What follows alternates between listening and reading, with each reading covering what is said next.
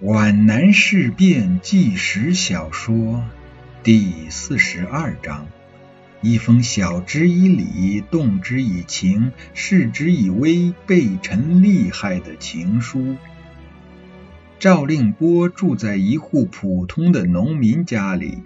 冬天的夜晚，七点钟，院子里已经非常幽静了。鸡狗进了窝，猪在圈里昏睡。为了节省灯油，房东也都进入了梦乡。赵令波住在西屋，占了半间，另外半间放了许多杂物。他的门是从来不锁的。这天，他实在疲倦已极，头脑已经麻木。早在八点钟，就把事情交代给值班人员，提前回到宿舍来。使他惊奇的是，屋子里竟然亮着灯。他没有声响，就推门进去，看见联络副官文苑正坐在他的椅子上，神情专注地看书。那是他放在床头上的一部《东周列国志》。面对这种场景，赵令波并没有大为吃惊，因为他的脑子还没有转过弯来。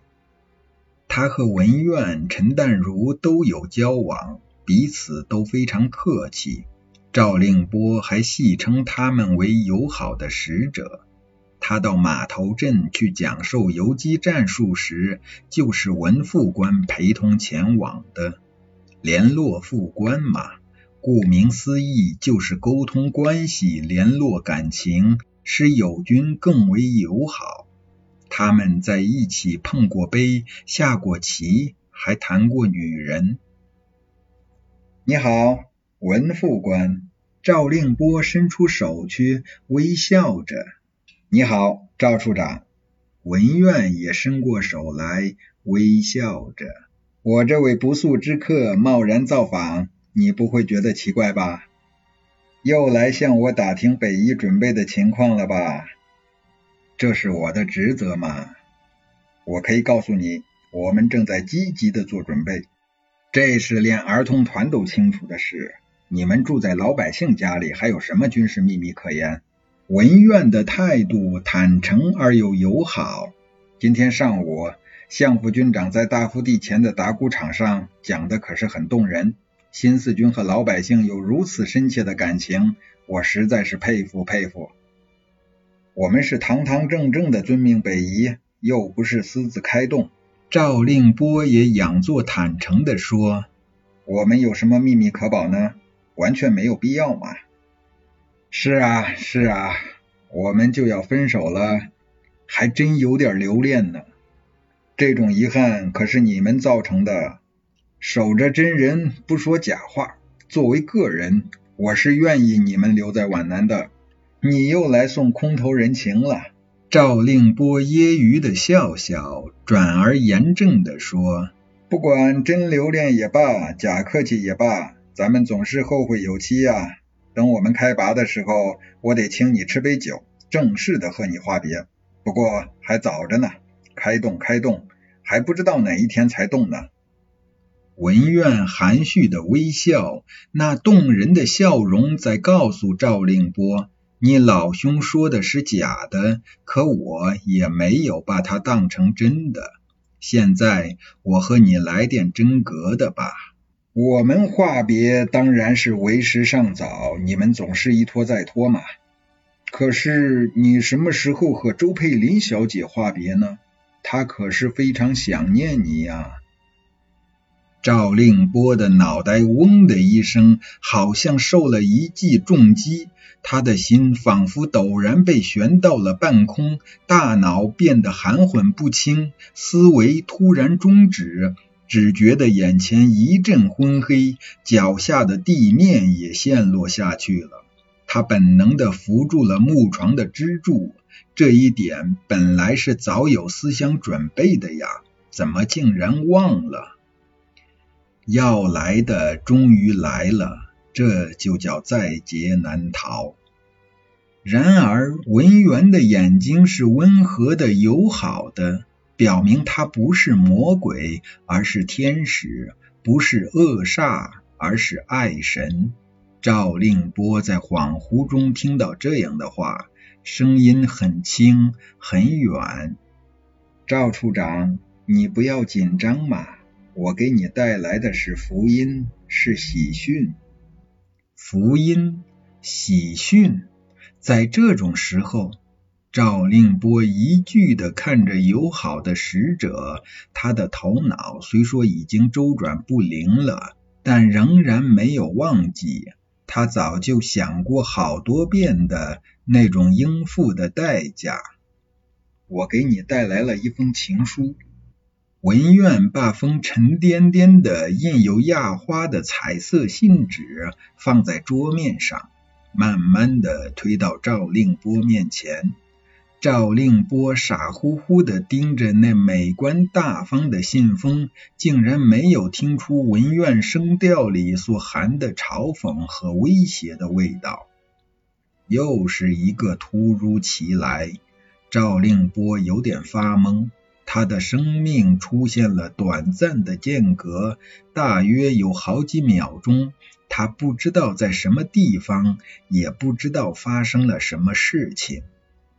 赵令波并非怯懦之人，当他在川军刘茂恩的五十八师师部和女秘书幽会时，他并没有胆怯。当他抡起手榴弹向师参谋长的脑壳打下去时，也没有手软。在弹片横飞的战场上，他没有当过逃兵。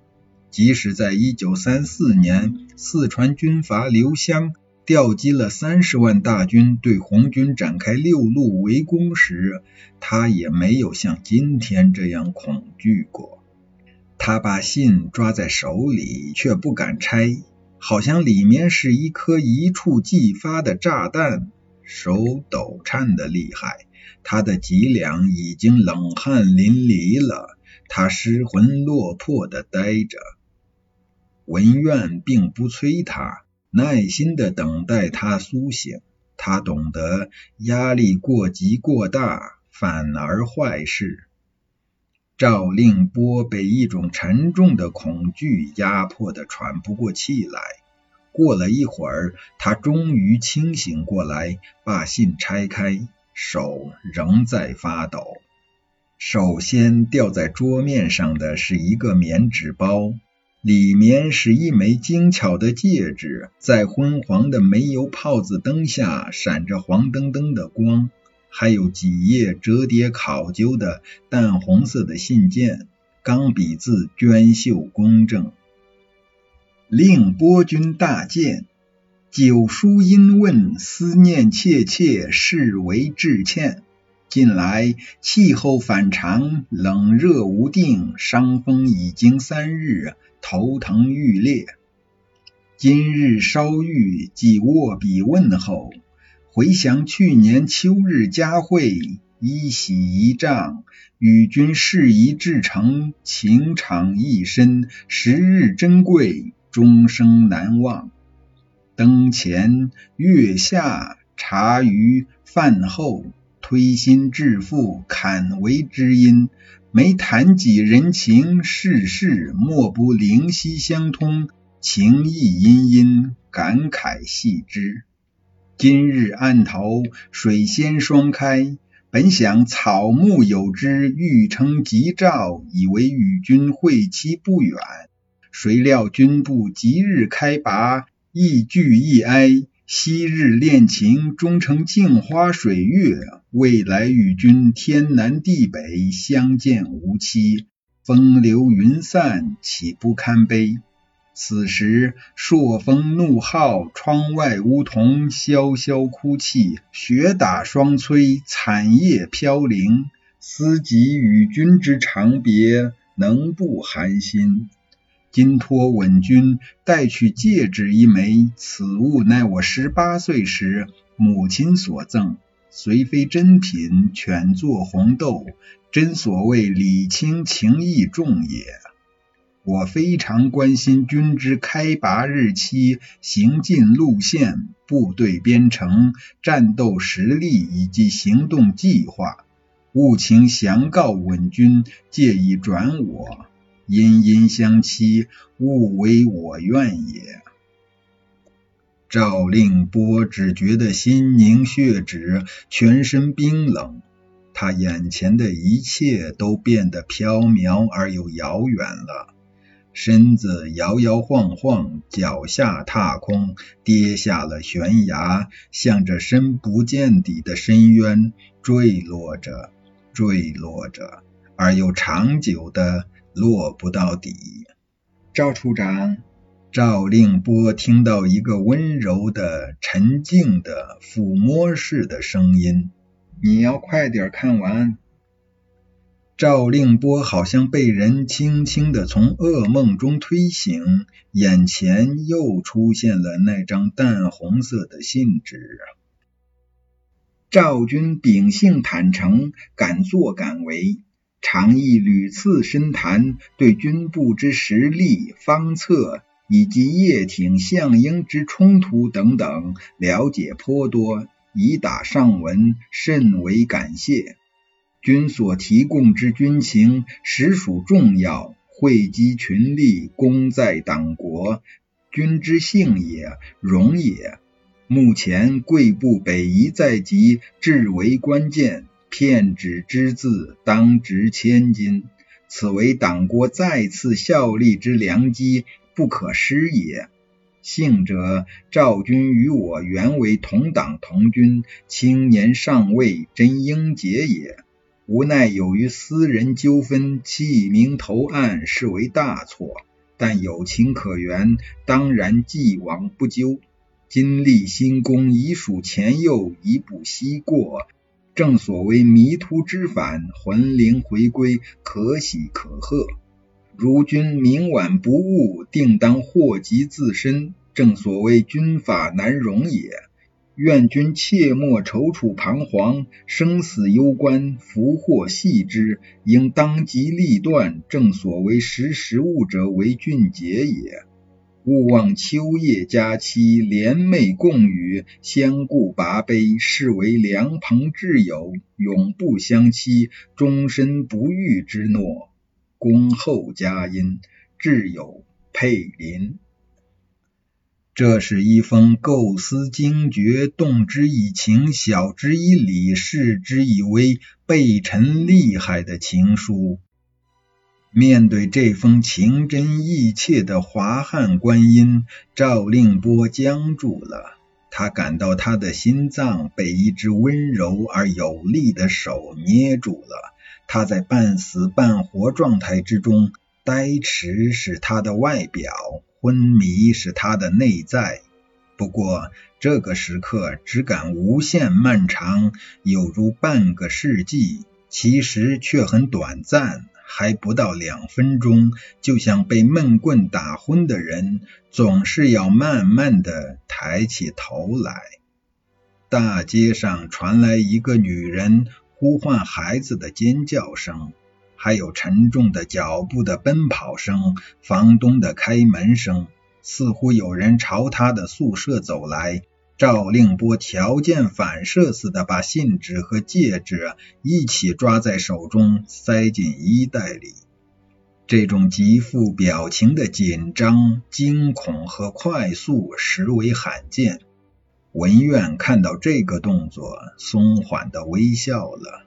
他虽然还没有看到敌手高举白旗，却已知道敌手不准备对他开枪了。赵令波的动作近乎条件反射，并不像文苑认为的那样已经做出了抉择。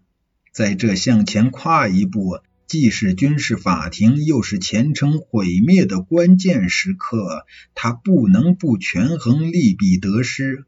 还是退一步为好。退一步，便是铺满鲜花的芳草地，芳草地下有可能是万丈深渊。